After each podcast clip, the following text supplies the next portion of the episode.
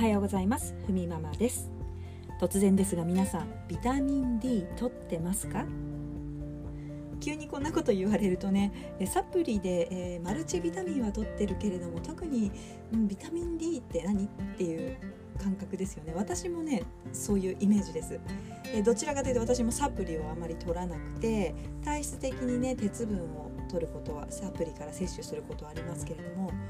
うんあまりねビタミン D だけ取ろうと思って例えばサプリメントを購入したりすることはあまりなかったかなと思いますね。はい、今日はねビタミン D の話をしていきます。近年ねさまざまな病気の予防として実は注目されているのがビタミン D ですまたね今回ねコロナウイルスの影響で少し注目をまたビタミン D のね注目がそこにね集まっていますなぜかというと免疫システムを高め感染症と戦う戦うのを助けるっていう話もあるんですね。はい、それでまだね証拠になるものがないところが現状なんですけれども実証実験もスタートしています。でどんな実証実験かこれ海外の話なんですけれどもイギリスでは、え6ヶ月間毎日服用するために、えこうポストにねサプリが送られてきます。えちなみにですね送られてくる対象者はやはりもともとビタミン D の量がね体内に少し少ないなって思われる方がやっぱり対象のようですけれども、えー、このねもう秋秋のこれ話なので6ヶ月間秋からなのでもしかしたらもう10月ぐらいから始まってるのかなと思います。実証実験をスタートしてそれが免疫にどういうふうに、えー高めてくれるまたは感染症と戦う結果を得ることができるのかという実験ですね。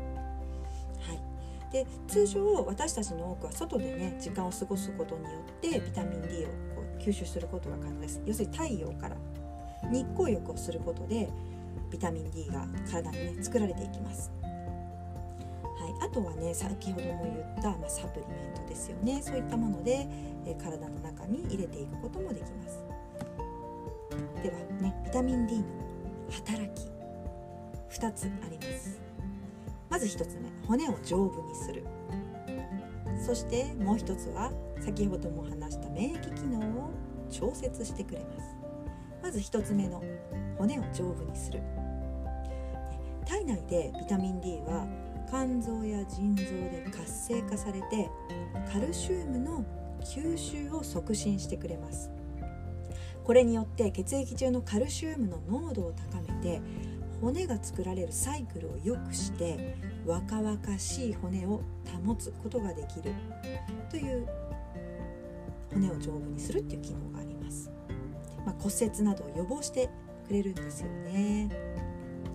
え骨もね毎日の食事ややはり運動によって随時実はアップデートしているんです。かこう硬い感じがあるのでその硬さのためにねこう骨ってこう一度作られると、まあ、牛乳でカルシウム取れるっていうイメージはありますけれどもあまりこうこりかなて言うんでしょうかねこう更新してないというか新陳代謝がないような組織に思われがちですが実はね骨もこう息意識意識じゃ骨も生き続けている組織の一つです。組織の一つですね。はい、で2つ目の免疫機能を調節する。体内にね侵入したウイルスや細菌に対して過剰な免疫反応を抑制し必要な免疫機能を促進してくれます。要するに、え風邪やインフルエンザ気管支炎や肺炎などの感染症の発症や悪化の予防にも関与することが分かってきました。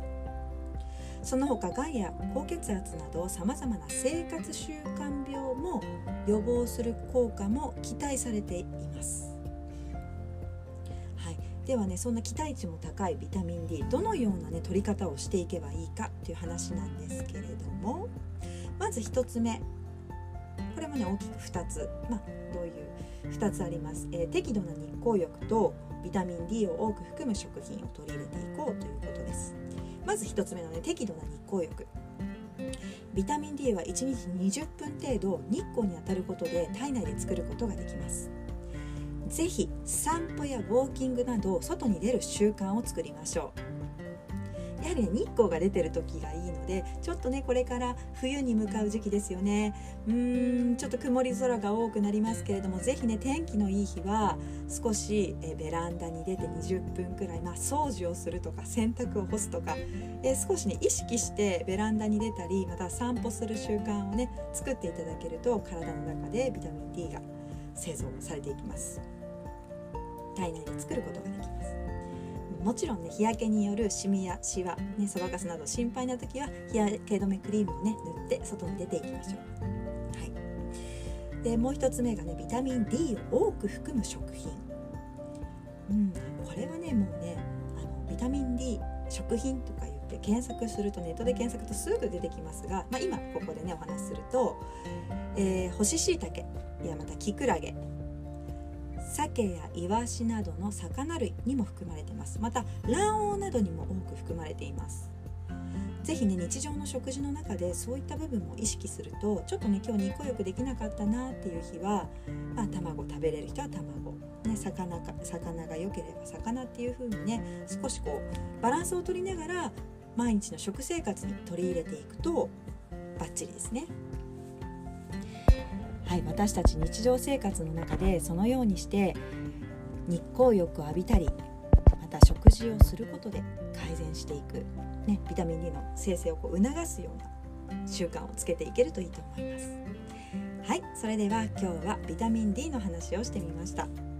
皆さんぜひね軽い運動、えー、ヨガで行う呼吸法鼻呼吸をして散歩するこの間昨日はね鼻呼吸の話をしたんですけれども鼻呼吸をしてそしてお散歩をする意識すると最強ですよね。日光浴しながら鼻呼吸でまたねすることでこう体の中にウイルスを、ね、取り込まないようにするっていうことが昨日お話ししましたけれども、うん、なのでちょっと日光が出てる時は是非外に出てご自分の体と心調節していきましょう。はいそれではまたね。バイバーイ。